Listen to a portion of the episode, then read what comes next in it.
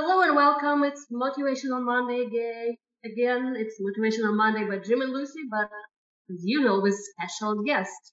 Today we have very special Dr. Ruth Gotian with subject that you just cannot skip. You cannot just miss this episode because today we talk about extreme high achievers, their success habits, and Ruth here, she is specialist in it because she done extensive research. Hello, Ruth. Hey, how are you guys? Fine. When I saw your website, Dr. Gotian, I apologize. I was thoroughly impressed. The fact is that I recognize icon that you listed as Thinkers 50.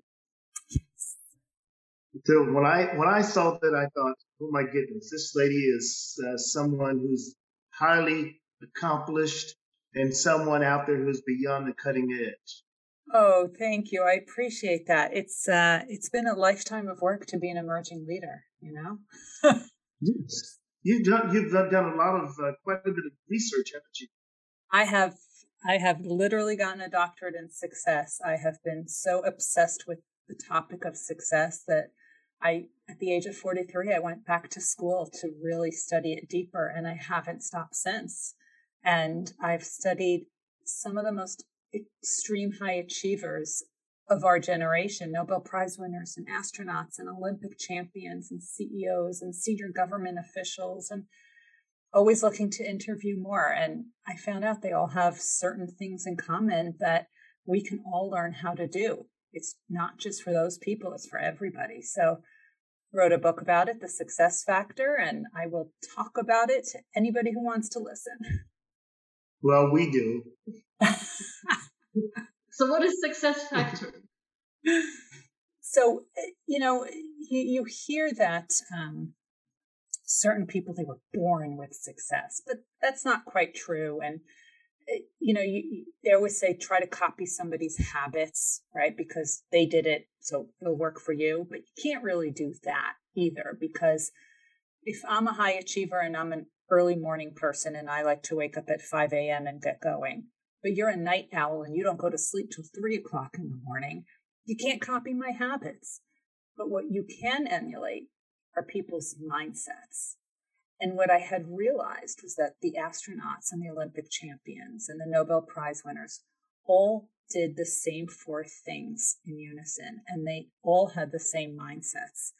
And if that's the case, that means these are learned skills. And if these are learned skills, I'm an adult educator. I can teach it to you. So I reverse engineered the process, created a blueprint, and shared it with the world in the in the success factor. And if you want, I am happy to talk about what those four elements are. Please, please. okay.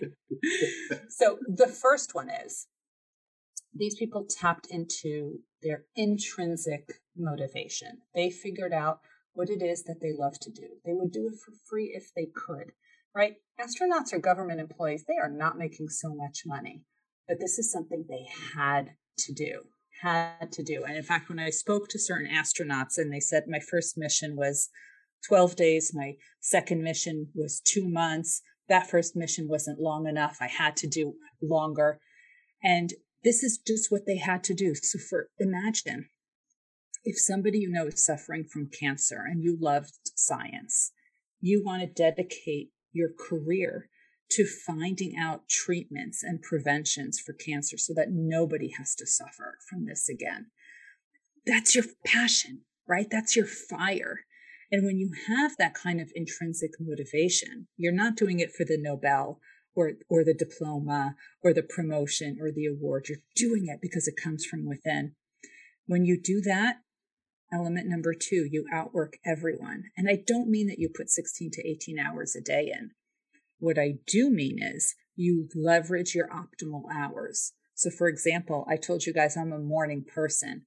People, high achievers who are morning people, that's when they do their their prime deep thinking, their most cognitive work. They're not on Zoom meetings during the morning. That would be burning daylight for them. Instead, they do their writing, their thinking, their designing of experiments, and they leave the passive tasks to the afternoon. Also, the way they look at challenges is very different. They never question, will I overcome the challenge? They never question that. Instead, it's what is the strategy I haven't thought of to overcome this challenge? So instead of if, it becomes how. And the third one is they have a very strong foundation, which they're constantly reinforcing. What they did early in their career, they did later in their career. Neil Katyal argued 45 cases before the Supreme Court, did the same three things before every single case. He did moot courts, which are these mock court trials. He did 15 before his first case. Now that he's done 45, he still does moot court. He only does about five of them, but he's still doing it. He has a binder that he prepares with every possible question that he might get asked. He told me he never opens the binder, but the process of preparing it prepares him for the trial. He did that at case one and case 45 and all of them in between.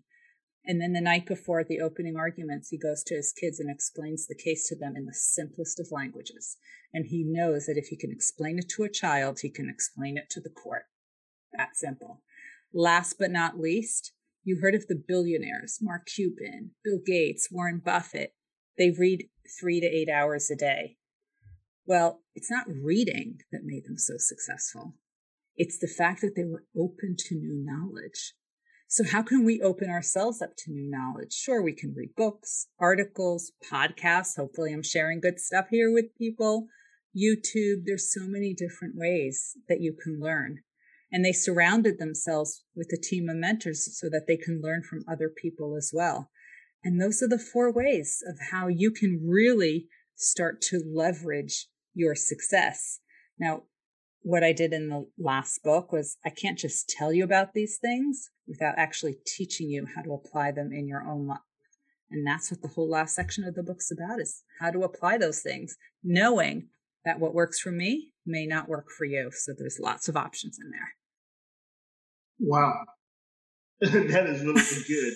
so it's it, they didn't get up and wing it. They it was Never. practice, practice, practice lots of it and practice in what they love practice in what they love so there's a lot of the um, for example even the olympians one of the olympians i interviewed was apollo anton ohno most decorated winter mm-hmm. olympian and tra- champion on dancing with the stars and he was actually a state um, statewide swimmer he was really good as a swimmer before he ever put on a pair of skates but he didn't love the swimming he didn't love it.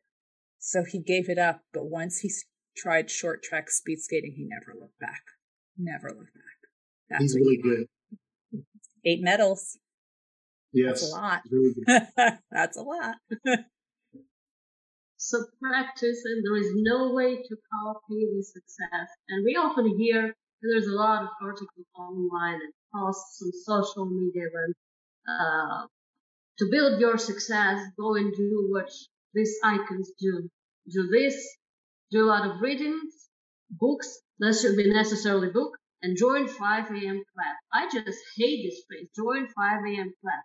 To me personally, 5 a.m., I just don't exist. I don't exist to, till my third cup of coffee, right? That is true. Well, so yes, this is a great advice. Just just need to find your own way your own way within this this these four elements and that's why i really took my adult learning background and made sure that for the reader who's interested in figuring out their passion i give you multiple tools you can use how to increase your perseverance resilience tenacity grit. I give you a lot of tools that you can try. And the same thing for that foundation and the informal learning. Because again what works for you may not work for me.